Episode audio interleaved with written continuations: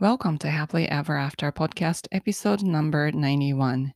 今回はカリフォルニアで不動産投資業を営み、そして女性企業支援もされているユーコ・マックマンさんをゲストにお招きしました。ユーコさんは不動産投資の会社を設立されていて、多分すごく有名な方だと思うんですけれども、私も以前から、えー、ウェブサイトなどで優子さんの活動を存じ上げておりました。そして今回、ご縁がありまして、インタビューをすることができたんですけれども、あの、華々しい裏には、えー、ものすごく大変だった時代もあり、なんかものすごい勉強になりました。えー、ゆうこさんの、なんて言うんですかね、まあ、山あり谷ありを乗り越えてきたですけれども、またなんかすごく女性的でしなやかな部分もあって、そういうお話がとてもためになると思いますので、ぜひ最後までお楽しみください。こんにちは。大人の女性がモヤモヤした現状から抜け出すお手伝いをしているファイナンシャルライフコーチのゆりです。このポッドキャストは自分の人生も良くしたいけど周りの世界も良くしたいと思っている女性のための番組です。ソロエピソードでは心理学や NLP マインドフルネスなどに基づいたマニアックな話をしています。どのように考えればモヤモヤから抜け出せるかといった話が中心です。インタビューエピソードでは世界で活躍する女性に今までどんなことを考えて生きてきたのかまたこれからどういう世界を作っていきたいのかというようなことをお聞きしています。リスナーの皆さんのためになってしかもやる気が出てくる明日から一つでも新しいことができるような番組を目指しています。質問リクエストなど受け付けていますのでぜひインスタの DM かメールまでご連絡ください。詳しくはショーノートのリンクをご覧ください、えー、今日はカリフォルニアで不動産投資業を営み女性起業家支援もされているユーコ・マックマンさんをゲストにお招きしました。ゆうこさんはランドスケープデザイナーになるために渡米。デザイナーとして起業された後、格安物件をリノベーションして売りに出すフリップという形態の不動産投資を手掛けて大成功されました。その後長年にわたり不動産投資の会社を経営され、現在は経験を活かして女性起業家向けのオンラインスクールも運営されています。ゆうこさん、今日はどうぞよろしくお願いいたします。はい、よろしくお願いいたします。はい、あの、ゆうこさんのことは前から結構、あの、不動産投資の関係で、はい。あの、あの、すごい人がいらっしゃるなと思って、ちょっとブログなどを読ませていただいたんですけれども、今回こういう形でインタビューさせていただいてとても嬉しいです。はい、よろしくお願いいたします。お願いします。じゃあ、まずちょっと自己紹介をお願いできますでしょうか？はい、えー、ユーコ・マックマンと申しまして、私はカリフォルニア州のオレンジカウンティに住んで、そうですね、もう25年ぐらい経っています。で、まあ、アメリカに来た経緯っていうのは、もともとは、あの、ずっと私、日本でインテリアとかをやっていた経験があったので、まあ、大手の建設会社の営業事務を経てですね、あの、やりたいことでもう転職するぞと思って、まあ、いろいろやってきて、結局最終的にはインテリアをやっていて、こう、インテリアをやりながら、外のお庭とかが、なんで海外の人のお家はこんなに綺麗なのに、日本人は何も、誰も手をつけてないんだろうっていうのが、ちょっと気になって、まあ、インテリアもずっとやってきたけど、その、外のデザイン、インテあの、ランドスケープデザインっていうのは、まあ、アメリカではガーデンデザインのことをそういうふうに言うんですけど、そっちに興味があったんですけど、その当時日本では、そういうなんかお庭のデザインするとかいうコンセプトさえない時代だったんですよね。1990年代ぐらいの話なんですけど、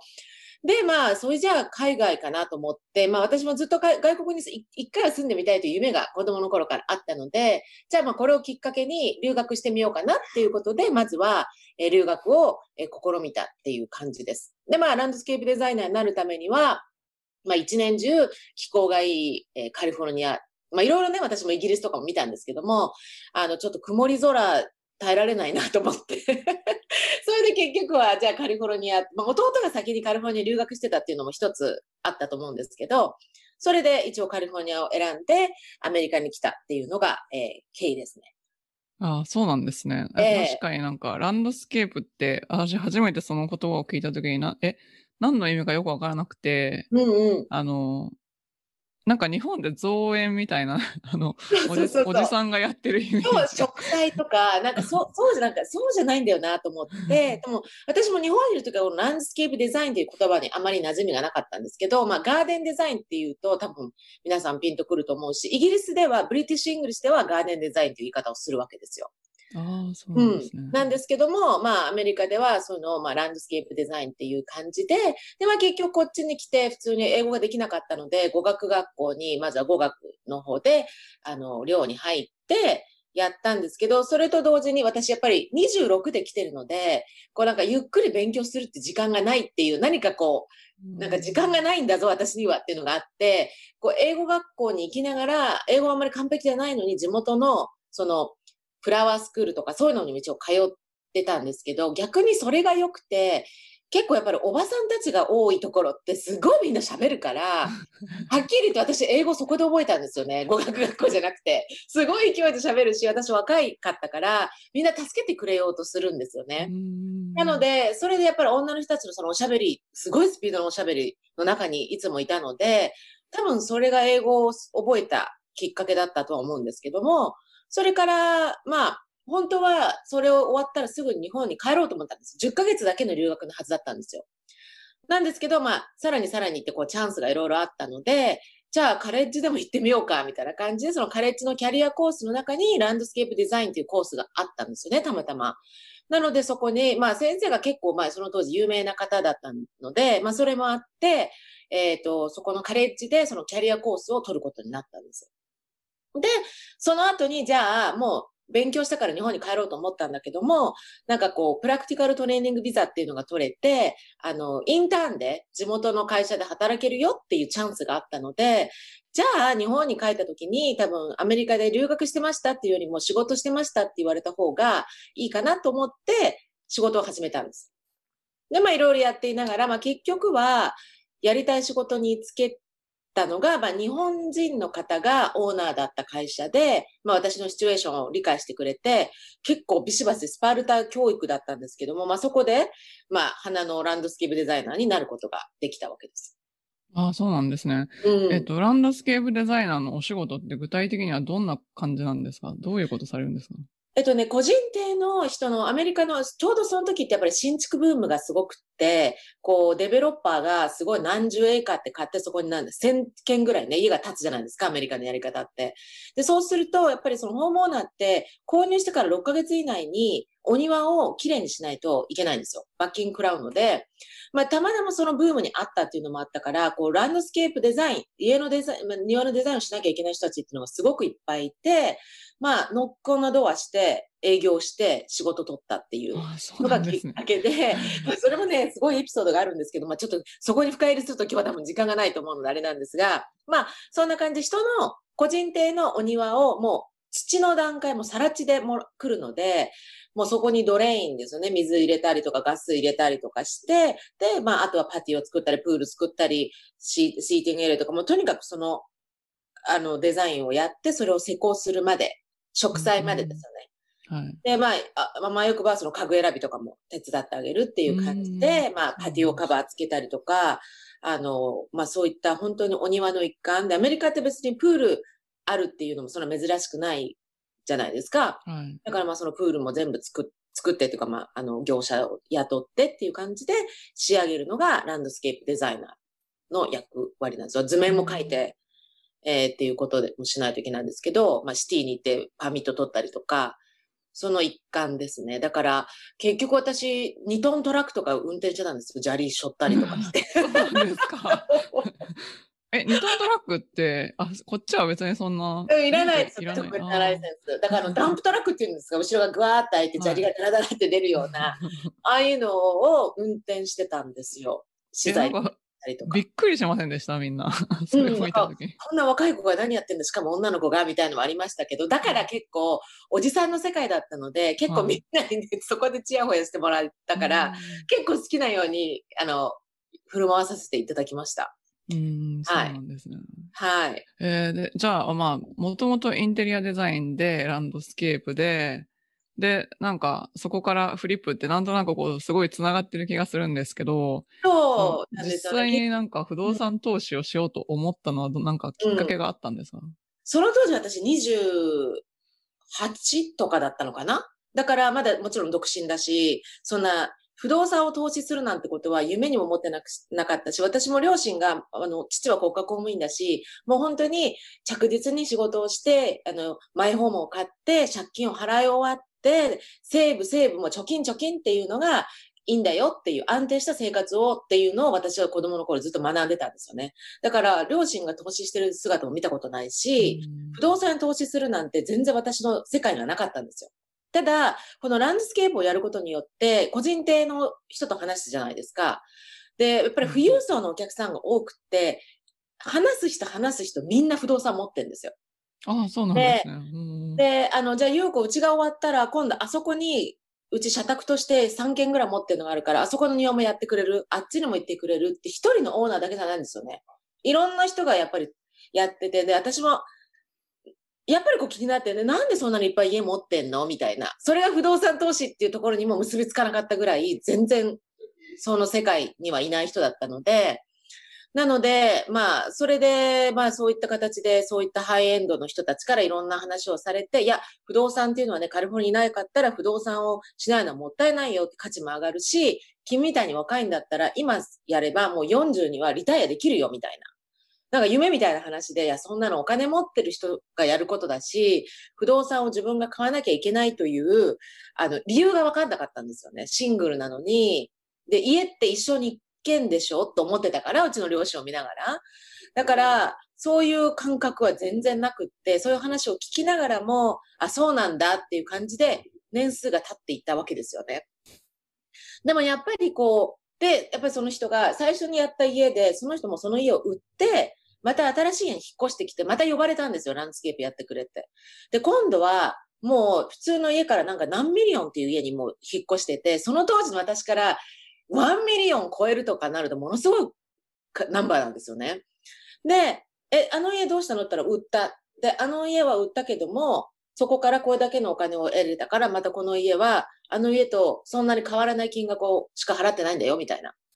で、なんかそういう話を聞いて、で、この前、ゆう子に何年か前にやってもらったあの物件はもう倍になってるんだよとかね。そういう話を聞いてて、いや、ちょっと見てみようかなって思ったんだけれども、やっぱりそこでも私ができるとは思っていなかったっていうのがあって、結局はそういうことをいろいろ聞きながら、多分自分が実際に始めたのは4、5年経ってた後だったと思います。ああ、そうなんですね。うんやっとけよかったな、すぐにって本当に思いますけど、うんやっぱりその当時の私には理解ができてなかったんですよね。うんだから、あの、どうやってまずお金を要素やったらいいのかもわからないしっていう感じで、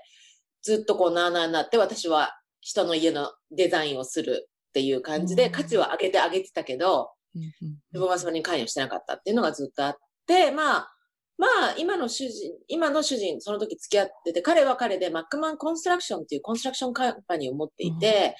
で、まあ、あの、人の家のリモデルとかをやってたわけですよね。で、まあ、あの、まあ、ランドスケープで、の資材を扱ってたから、まあ、それで仕事を通して知り合ったんですけれども、まあ、そんなところで、えーまあ、仕事を通して知り合って、まあ、結婚して、で、きっかけは、リーマン、ん？きっかけはそう、まあ、二人で家を買ったわけですよ、一軒。で、その家をもうボロッボロの家を買って、で、それをリノベーションしたところ、価値がすごい上げられて、で、それを自分の家で、まあ、体験したっていうところかな。で、それから、じゃあ、不動産投資をやっていこうっていうことで、あの、見よう見まねで、その自分の家のエクイティ、自分の家の家を買ってしばらくすると、含み利益がアメリカってつくから、そのお金を抜いて、新築に投資しましょうっていう話がその当時にあって、で、あ、これをじゃあやったらいいんだと思って、最初そのやり方でやったら、それでリーマンショックが来て、大失敗したんですよね。で、結局借金だけ増やして、終わったみたいな状態になってしまって、で、もう本当に、あの時って、ゆりさんもいらしたかな、アメリカ。いらっしゃいました？はい。はい。すごい勢いで経済がバタバタバタバタって落ちてったじゃないですか。で、やっぱりもう、あの、私たちは人の庭を作ったりとか、人の家の増築とか、みんな結構ないお金でやってた時代ですよね。エクイティ取ったりとか。うん。で、やっぱりその、してたんで、私のところにもう収入が全く入ってこなくなったんですよ。で、まあ、お金が入ってこなくなると、バタバタバタってお金ってなくなっていくんですよね。うんで、もう本当にね、最悪銀行に90ドルってとこまで落ちて、で、インカム入ってくる気出しなしみたいな。で、これはまずいっていうことになって、もう私たちもやっぱりお金がなくなってくると、アギューメントも増えてくるし、うん離婚寸前みたいな状態になって、で、私がとりあえずちょっと、あの、あの、ちょっとちょっとカームダウンしたいから、一回日本に帰らせてって言って、日本に子供2歳ぐらいの時かな、連れて帰ったんですよ。もうとりあえず、ちょっとここにいたくないなと思って。で、帰って、そしたら、で、私が2週間ぐらいして帰ってきたら、彼が、あの、ゆうこ、半年で1万ドル稼ぐって言われたら、やりたいって言われたから、うん、やるやるっていう感じで、実は、そういうクラスに sign、sign up したからって、私をそのクラスも勝手に sign up してて、で、私、自分はね、マークは、俺はその step by step フォローできないけど、優子ならできるから、あの、それで OK だったらっていうことで、なんかその real estate のコースみたいのをお金ないのに、取ったのがきっかけで、そこで結構なスパルタ教育じゃないけども、やって、で、まあその間に彼は、まあ、あの、今となってもちょっともうできない投資ですけども、100ドルでモービルホームを買ったんですよね。100ドルで。で、それをな、んでそんな安いんですか？もうなんか、モービルホームも、もうその時に、もうみんなやっぱりこう、手放してたけど、モービルパーク、ホームパークとしては、やっぱり新しい人を入れたいから、それをきれいにしたいんですけど、誰もそんなのお金を払ってやらないっていう。だからまあ結局は、あの、まあプレハブみたいなもう本当にゴミみたいなのを100ドルで買ってきて、で、そのパーコーナーも、あなたが綺麗にしてくれるんだったらもうやってちょうだいっていう感じで、で、私たちはお金がないから、あの、マークのご両親に借りたり、クレジットカードから引っ張ってきたりして、5000ドル入れたんですよ。その100ドルで買ったものに5000ドル入れたのが、えっ、と、17,500ドルで売れたんですよね。すごい。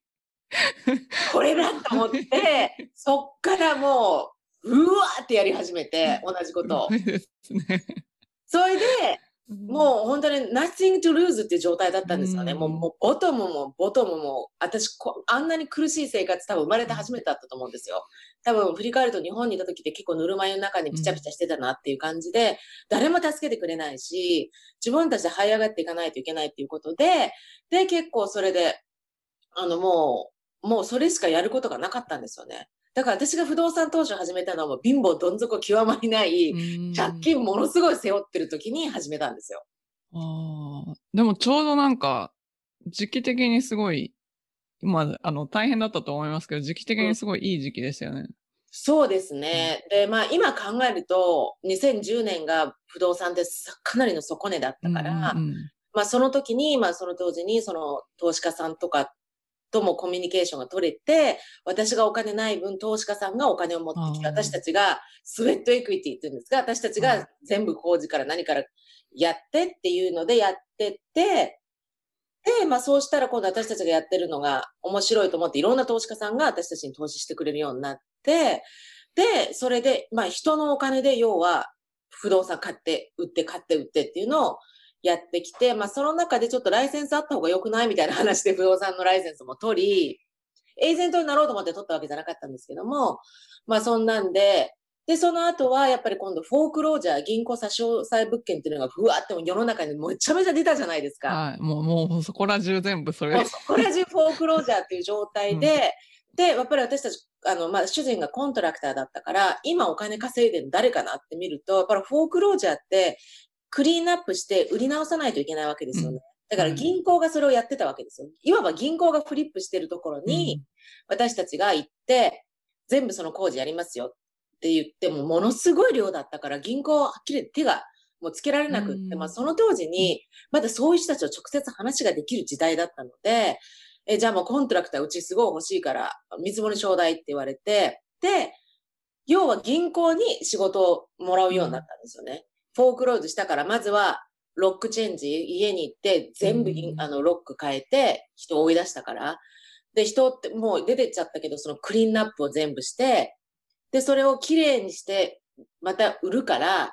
いくらでやってくれんの？みたいな感じでも、銀行はいくらでもいいんですよ。見積もり全部取ってくれたから、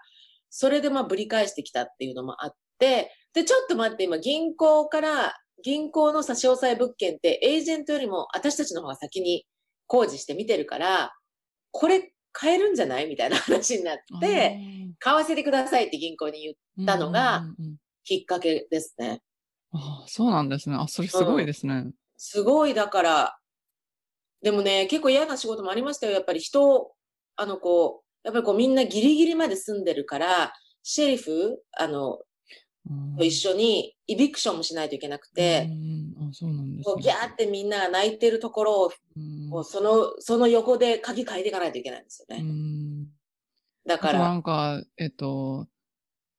家出ていくから、すっごいぐちゃぐちゃにして出て行ったりとかいう話をすごい聞きました。そうやりましたよ。もうトイレ。レのね、配管にセメント流してあったりとか、うんでもそれは直せるじゃないですか。だからまあな直せるから、まあそれは直してやってましたけど、だから銀行がね、うんその分、もちろんお金払ってやってましたけど、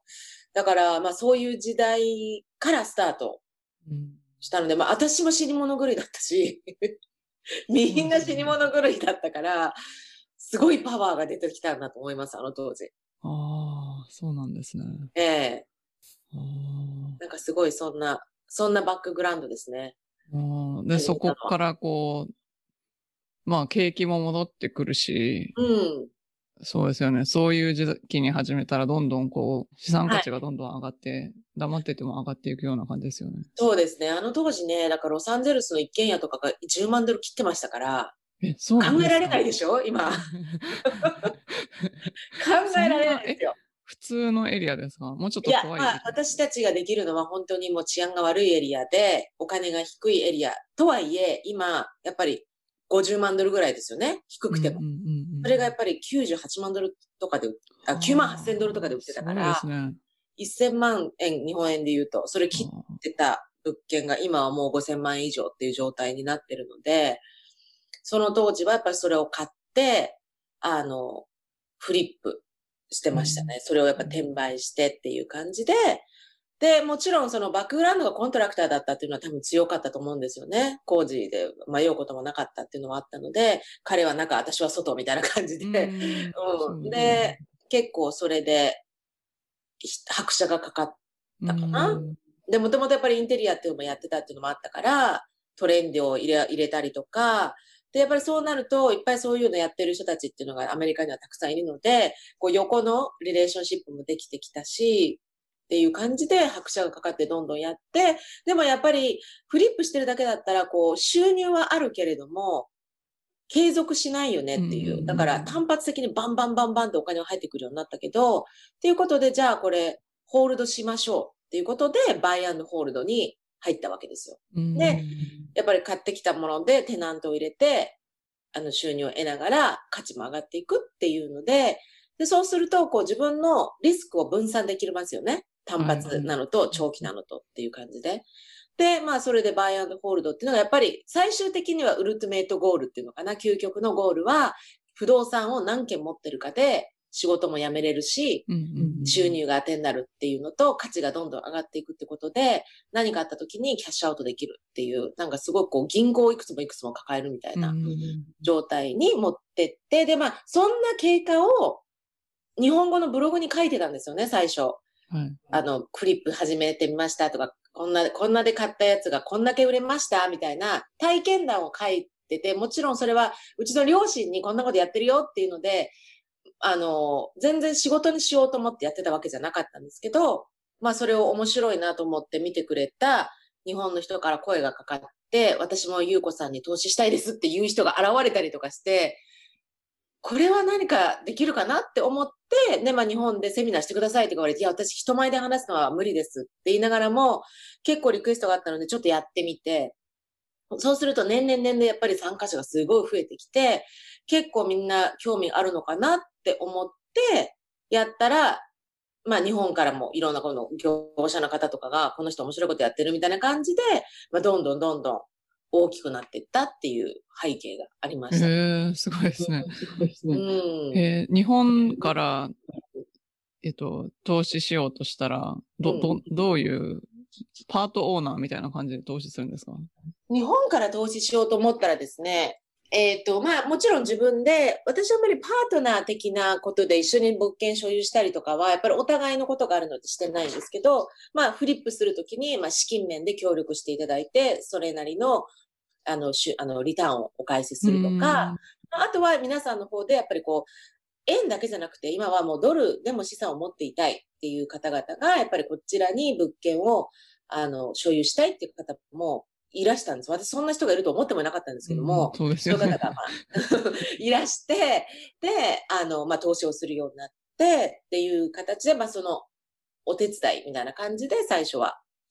ああ、そうなんですね。で、で、まあ、あとは、まあ、教育的な感じのことはずっとしてきていて、まあ、本当におかげさまで本も出させていただいたりとかしたおかげで、まあ、日本の方からは、ある意味、アメリカ投資をその時にそうに言ってる人があんまりいなかった時代に私が行けたっていうのも一つだったと思うんですけど、その後に今度新興国の投資だなんだかんだっていろんな海外不動産投資っていうのが日本でもあの盛り上がったりした時代っていうのがまあ、で、あとやっぱりロバート清崎さんのあの金持ち父さんの本がね、日本語になったっていう、それからやっぱりこう、あ、アメリカの投資が自分もできるんだっていうのを結構皆さんが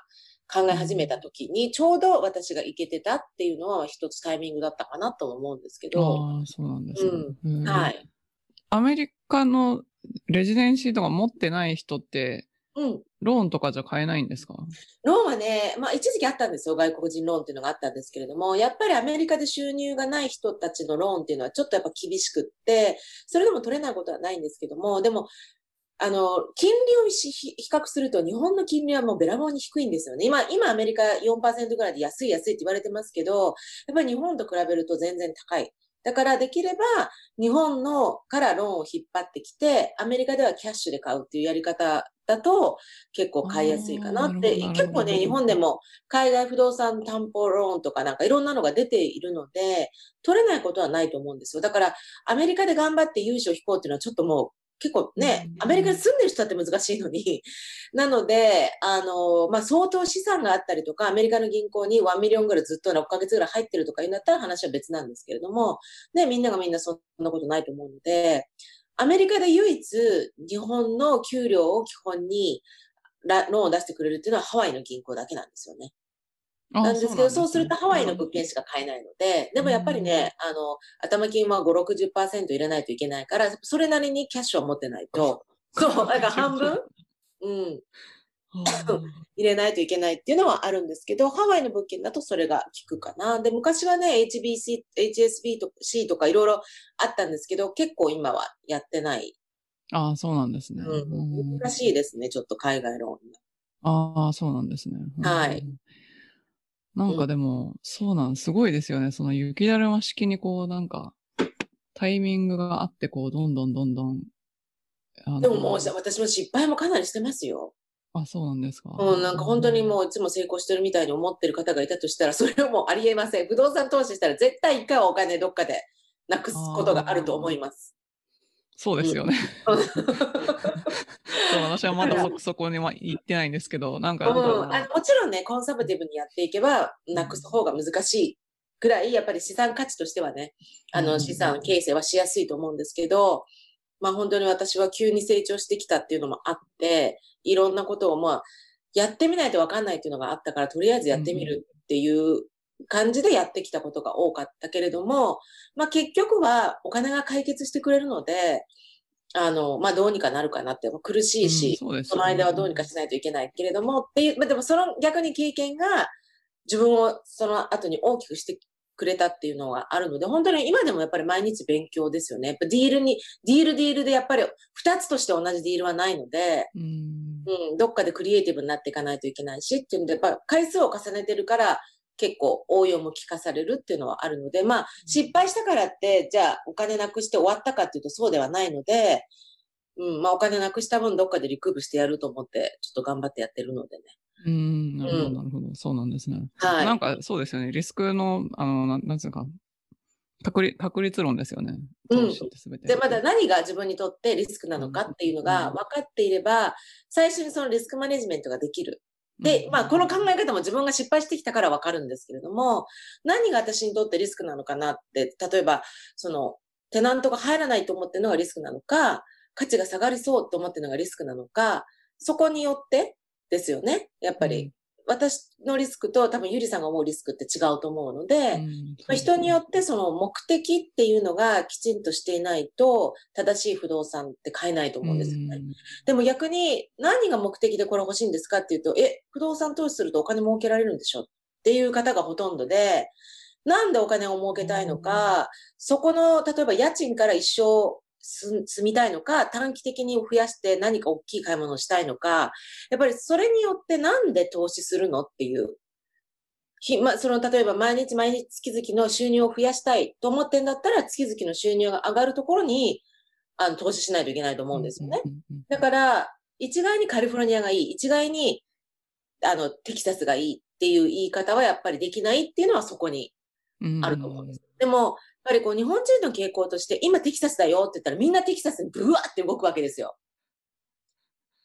理由はっていうと、いや、みんながやってるから。それじゃあなたにとっては良くなくないですかっていう。いや、僕はね、あの、単発でバンで上げたかったからテキサスでやったんですよ。いや、テキサスそういう投資じゃないですよ、みたいな。だから、だからそこが、やっぱりこうで、日本って業者が入ってるから、どうしても大きい会社がやってるから安心だろうっていう、なんか、そういう、なんか固定観念があるんだけど、全然そんなことないですよ。大きい会社もバンバン失敗してるから、やっぱりこう、あなたはどうなのっていう部分をみんな振り返って考えないといけないので、大きい会社にこれがいいよって言われたから安心、安心だっていうのはもうアメリカでは大きな間違い。そこがやっぱり私が日本の方々とやるようになってきて、分かった部分かな。もっと、もっと知識つけないと、しかも大金じゃない？不動産って。そうですよね。うん。だから、そこがちょっと違うかなっていうのは多分、アメリカで私は私しか守れないっていうのは多分自分が自分で学んできたから、それができるんだと思うんですけど。うん。あの、不動産、まあ不動産投資だけじゃないんですけど、なんかすごいいっぱいストラテジーあるじゃないですか。うんうん。なんかそれもなんか結構金融リテラシー自体、なんかベースがないと、なんか理解できないものとかいっぱいあって。そう、なんか言われると全部よく聞こえちゃうんですよ。そうそうそうそう。うんそこを判断していくっていうのがやっぱりこう自己責任っていうか、そうん、難しいんですよね、なかなう。か。うん。だからそれを信じるのも自分でそこを、その証拠をね、バックアップの証拠を見つけてきて、いや、こうじゃなくないですかっていうふうに言えるっていうのは、やっぱり一つ、もうそれこそ資産だと思うので、やっぱりこう人に言われたから、それとか何々さんが成功してるから僕もっていうのだと、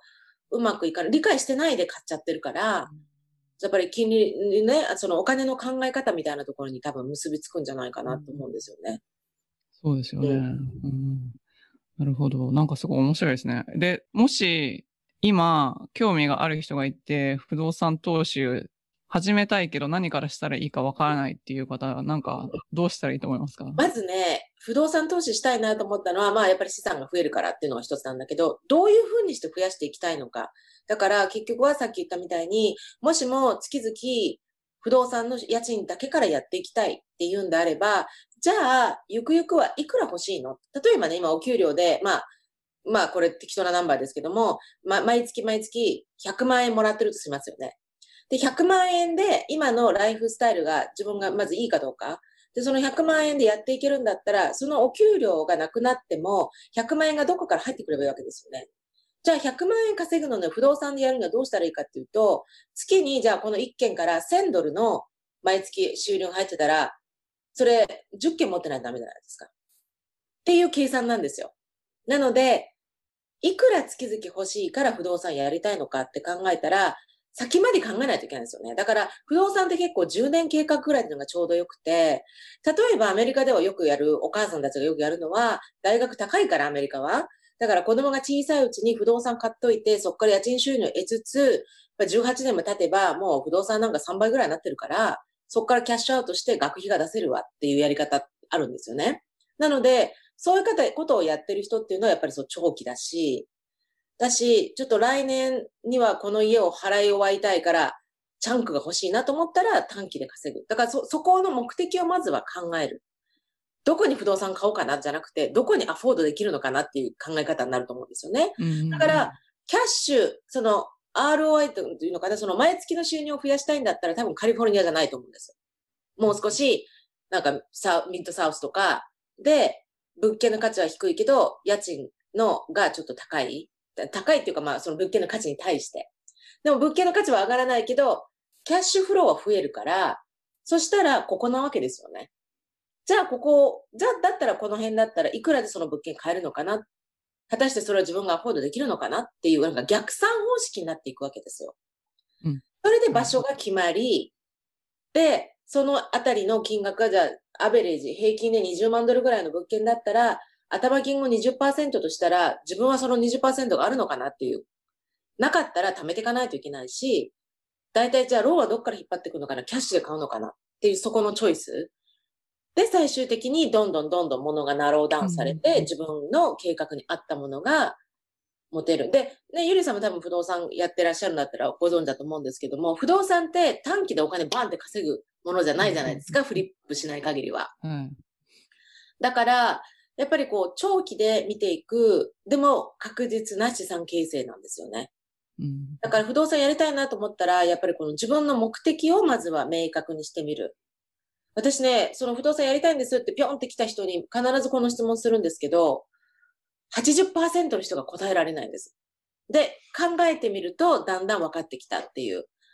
感じなので、やっぱりそこを一番最初はそこだと思います。で、逆にお金がある人に限って、ポって買っちゃうんですよ、物件を。これがいいと思ったからっていう感じで。そしたら全然自分が思ってたのと違ったっていう感じで、ゆうこさんこれどうしたらいいんですかねみたいな相談を受けることもある。なんかお金があればあるほどチョイスはあるんだけれども、だからといってパッて飛びつかないことですよね。だからリサーチを怠らないっていうことだと思います。だからまずは知識をつけるのと自分に問いかけをするっていう。ちょっと不動産投資と全然関係ないかなっていう感じしますけど、でもそこが大切かなって思います。うん、そうですよね。うん、なんかもう、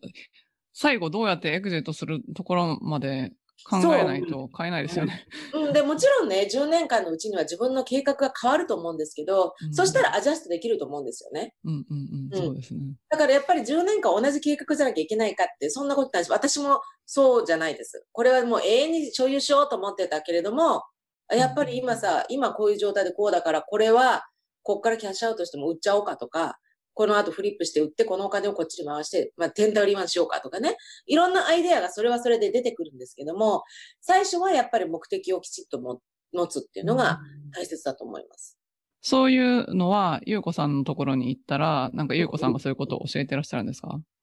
そうですね。あの、私もすぐ、本当にたくさんの質問が同じ質問だったので、まあ、いつでもアベラムできるようにと思って、不動産と初心者用のオンラインコースっていうのもあって、その後に、まあ、本当にキープバイングってこう、どんどんどんどん毎年毎年、どうにかして買っていきたいっていう人は、クリエイティブなファイナンスとか買い方があるので、それはそれでまた中級上級コースっていうことで、中級上級コースの方では私も間に入って勉強会をしてて、今日、第2期生の今日の午後、また、あの、あの、第2期生の、えっ、ー、と、勉強会、今日最終回になるんですけども、皆さんの質疑応答とか、やっぱそこまで行くと、皆さん今、エスクローに入ってる途中ですとか、これから買っていく途中ですっていう方々とかも、買って所有してこういう問題があるんですけど、どうしたらいいでしょうかとか、そういうのはそっちでやっていて、初心者で全く自分の目的を考えたい人たち、じゃあ、どういう不動産の投資の仕方があって、どういうカテゴリーに分かれているのかなっていう、本当のベーシックっていうのは、そちらで学んでいただけるようにはなってます。そういうのを絶対やった方がいいですよね、最初に。やった方がいいと思います。うん、本当にね、これって自己投資だと思うし、うん、あの、営業マンに聞くと絶対売られるから、うん、だから、あの、自分の、そのやりたいことが分かってから営業マンに行けばいいんですけど、何にも分からないでと教えてくださいって言うと、売られちゃうんですよ、逆に。やっぱり営業マンは、それが仕事だから、もうネイチャーでしょうがないんですけども、やっぱり自分で勉強していくっていうことが、まず第一。なので、うん、で、やっぱりこう、10年間ぐらい見ていると、やっぱそういうふうにして、わからないでで買ったっていう人があまりにも多いので、ちょっとこれで勉強できること、私がやってきて、とかいろんな方に質問で、みんながここが分かってなかったな、これが分かってたらよかったなっていうことを、あの、もうまとめてるのが初心者用なんですよ。うんもう本当にセルフスタディで全然できると思うので、で、分からなかったことはもうちょっと Facebook の方で質問投げていただくっていうような感じで、そちらに私直接、あの、質疑応答とかは直接はしてないんですけど、質問いただいたものは YouTube とかで返したりしてます。うん多分人、皆さんあってみんなも知りたいと思うので、うん、そうですよね。はいああとやっぱ不動産ってって、あの、チームワークっていうか、うん、なんかチームでやらないといけないじゃないですか。そうそう。それ、英語できない人とかでもできるようになってるんですか？やっぱりね、英語ができないっていうのはちょっと、あの、ハンディだと思います。ただ、、英語ができないんだったら、英語ができる人、あだから、英語できないんだったら、日本語ができる多分日本人の人とか、例えばこっちにいるエージェントさんとかにチームメンバーになってもらうとか、もう本当に通訳を入れるっていうのも一つだと思うし、で、私も一箇所すごくやっぱり日本の方々が買ってくださったエリアっていうのがすごくあったので、そこの地元のマネジメント会社に日本語できる人雇ってって言ったんですよ。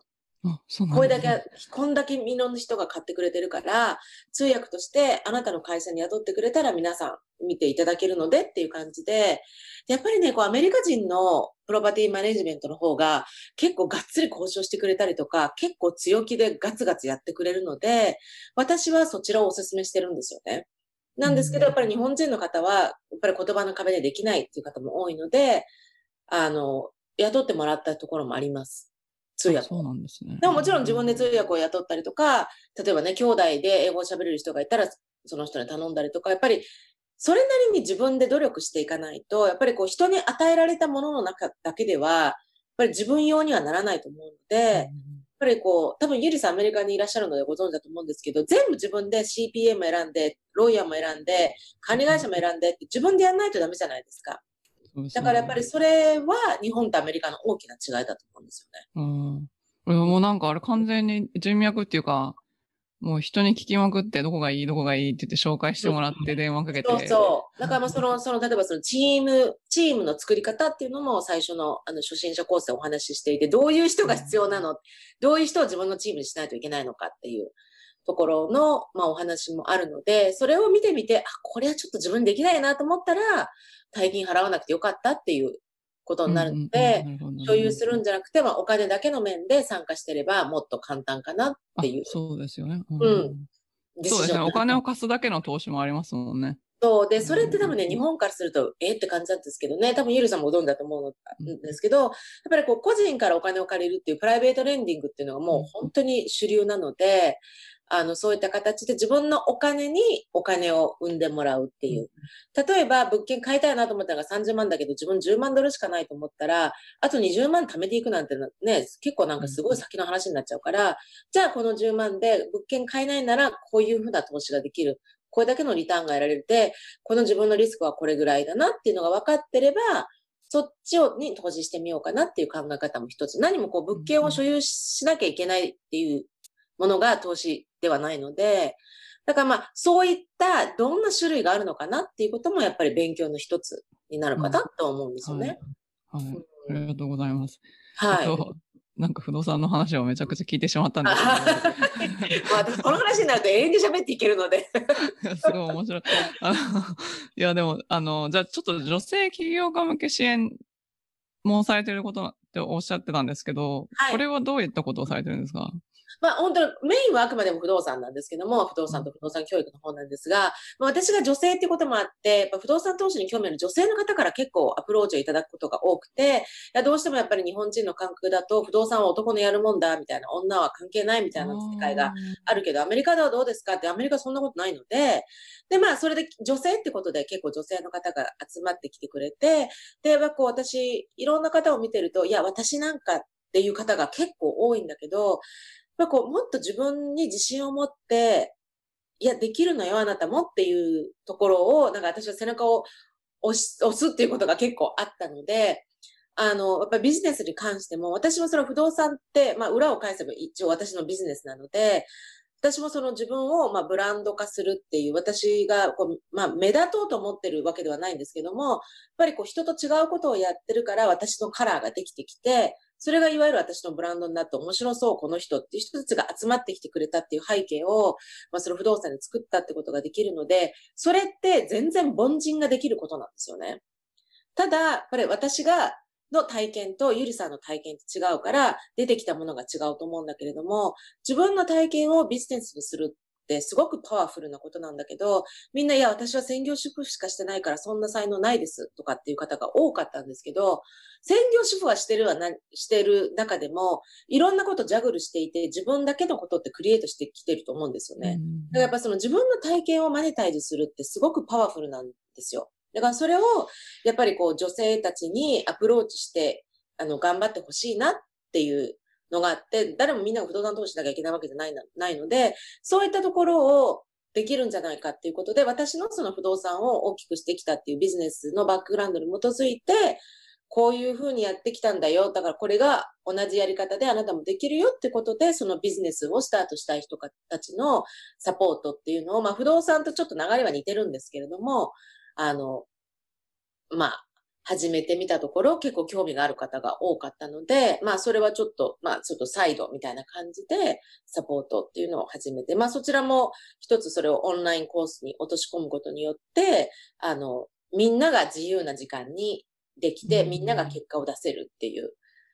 感じに、さ、私は結構ね、その自動化するっていうのが結構モットーで、うん、仕事が増えれば増えるほど自分の時間がなくなってたら本末転倒じゃないですか。だから不動産もその感覚で、レンタルユニットが増えれば増えるほど、私がやらなくても収入が入ってくるっていうのと同じで、やっぱりビジネスもそのプロダクトが自分が忙しくなればなるほど、お金が増えるけど時間がなくなるんだという意味がないので、結局ね、これも目的でなんでじゃあビジネスするのっていうところで、やっぱ自分の生活の潤いを良くしたかったりとか、自分の求めるライフスタイルにたどり着きたいのにはもう少しお金がいるなと思ってビジネスしてると思うんですよね。だったら、ビジネスしないんだったらもう、ボランティアで終わってしまうと思うので、うん、そうですよね。うん、だからやっぱそれも目的で、じゃあいくら欲しいのっていう、がむしゃらにお金が欲しい。じゃあ、お金って結局手段なんですよ。何かをするための手段だから、そこが結果じゃないわけですよね。これ不動産もそうだし、ビジネスもそうだと思うんですよ。だから結局その、いわゆるなんか自分のライフゴールみたいなところに行くには不動産っていうビエコを使うと早く到達できるとかね。ビジネスをしてお金が収入が入ってくるけど、じゃあ月に100万欲しいのか1000万欲しいのかによって全然変わってくると思うんですよ。だからやっぱそういったそのなんでっていう部分もそのビジネスのコースではやっていて、まあ不動産と似てるんだけど、不動産は資産を形成する。まあ不動産をやりたいと思った人が、じゃあなんでこの資産をどうやって作るので、ビジネスの方はなんかやりたいなと思ってる。じゃあなんでやりたいの？ちょっといや子供のサッカーの稽古ごとぐらい出したい。じゃあ月に500ドルぐらいあればいいの？そう、それぐらい余剰金があればいいわとか、いや、私は旦那をもっとサポートしたいとかね。その人によってやっぱ違うと思うんですよ。じゃあ、そうなったら、じゃあ旦那さんをサポートしたい。自分がもっとインカムをあの家に持ってきたいと思ったら、でも子供がいるから外に出れない。じゃあ今本当にコロナになったっていうのもなんかタイムリーで、オンラインで情報を発信して自分の体験を売るっていうんだと、もうあなたしかいないから、ブランドが作れるんじゃないですかっていうのをサポートとしてやってるのが企業の方なんですよね。うん、えっ、ー、と、じゃあこれからどんな世界を作って、その中でどんな役割を果たしていきたいですか？うん、私の中では、そうですね、まあ、どうだ世界を作るというか、えー、っと、やっぱりこう、皆さんにえー、自分のそのライフのゴールみたいなの持ってもらいたい。なんか day to day でなんかこう何気なく日が過ぎて気づいたらもう子供も大きくなって自分も年取ってたぞじゃなくって、やっぱりその意味を持って、なんか例えば、いや、私もなんか例えば、なんだろうな、海外に生活してみたいな、いや、そんな私にできるわけないな、じゃなくて、じゃあどうしたらできるのか、一生、ビザとか問題もあるからいろいろ大変なんだけど、3ヶ月とかだったら住めるじゃないですか。それにはインカムが入ってくればいいんだったら、こういうビジネスしたら3ヶ月海外に住めるなとか、そういうなんかこう、アウトサイドボックスっていうのかな、thinking を大きくしていって、もっとなんかライフ自体を豊かにしていくためのビジネス、そのための投資だと思うので、やっぱそういう感じで世界観を広げていくようにみんながなれば、なんかもっとみんなが楽しいなって人の生活を羨むんではなくて、この人がやってることやりたいなって思ってる人がいるのはいいんですよ。そのピースでも自分のものにならないかなっていう考え方で、自分はできないんじゃなくて、そういう方、考え方で見ていくと、本当にいろんなことができると思うので、そういう手伝いが私ができたらいいなっていう。うん、いいですね。ふうに思いますうんいいですねうんそうですよね。うんうんそうそう。なんか、ぼーっと生きたら、時間なんかももううすぐ経っちゃいますね。なんか、あれ今日何したっけ、はい何もしてないっていう日って結構あるじゃないですか、気づくと。だからやっぱりこう、目的を持って、はいそうですよこう、ゴールと目的と夢を、まあ、常にないと、まあ、ゴールがないと、どこにもたどり着けないじゃないですか。結局なんか、ご飯食べに行こうと思って、とりあえず出かけたっていう人いないと思うんです。どこのレストランに行こうと思って、じゃあ、ここに行くには、こっちの道を通ると一番早いなと思ってゴールにたどり着くわけで、それが本当に人生観もそうかなっていうふうにはい。思います。はい、ありがとうございます。じゃあ、はいこれから自分の理想のライフスタイルを作っていきたいって思っている女性にはい、どうすれば一歩、どうやって一歩を踏み出せばいいか、最初の一歩、アドバイスがあれば教えてください。まずはね、あの、すごく大きなゴールがあると思うんですよね。大きなゴールがあった方がいいと思うんです。でもそこに行く前の、初めの一歩。だから、これをやるには仕事辞めなきゃいけない。どうやって仕事辞めようかなだとかなりオーバーウェルムしてしまうので、そういうじゃあそこに行くためには自分は今何をしなきゃ、何ができるのかな？だからできるところから始めてみる。例えば仕事を辞めたいけど今はできないから、じゃあそこに近づくために、まあサイドでウェブサイトを作ってみようかなとか、なんかそういう本当に小さなところでいいと思うので、なんかこう、なんだろう、こう一言で、なんだろう、いつもやっぱりワクワクした自分でいるって結構いろんな人が言ってますけども、本当にそれもそうだと思うんです。こんな素敵な家に住みたいけど、それは無理。でも、私にはこんなちっちゃい家しかないのよ。だから私はできないっていうふうに思ってる人も結構いるんですけども、いや、私はアメリカに住んでないから、そんな大きい家に住めませんとかね。それはそうかもしれない。でも、その中に自分の部屋の中の一角に、こう自分の好きなものを置いてみるとか、お花を飾ってみるとか、本当にそういうことで、自分が前進できる、なんか、ワクワクするものがあるんであれば、それでいいと思うんですよね。なので、自分ができることをやってみる。やりたいなって思うことを、ちっちゃいところから私、箇条書きにしてって、結構やったところにチェックしていくんですよ。うんなんか、あ、素敵だなって、例えば雑誌とか見て、この雰囲気素敵だなって思ったら、いや、でもうちはこんなにオーシャンビューじゃないし、こんな家に住んでないしと思うけども、じゃあ何ができるかなと思って、同じようなことをやってみるんですよね。うんでそうすると、やっぱりこう、あの、例えば家の壁をのペンキ塗るとか、そんなことでいいと思うので、ちっちゃいところからいいなと思ったもの、じゃあこっから何が自分はできるかなっていうふうに考え方を変えて、初めの一歩を踏み出してみるっていうところじゃないかなと思います。はい、ありがとうございま難す。しく考えると大変なんですよね。だからう、ん自分ができるところでっていう感じで見ていくと分かりやすいかなと思います。はい、ありがとうございます。はい。えっと、じゃあ、今日のお話を聞いて、あの、例えば不動産のコースであるとか、またオンラインコースであるとか、興味を持った方いらっしゃると思いますし、はいあ。とは、あの、フォローしてみたいなっていう方いらっしゃると思うので、はい。そういう方にどうやったらつながれるか教えていただけますか？はい。えっ、と、私は不動産の方は主に YouTube がメインになってるので、えっ、と、YouTube は USA 不動産って検索すると、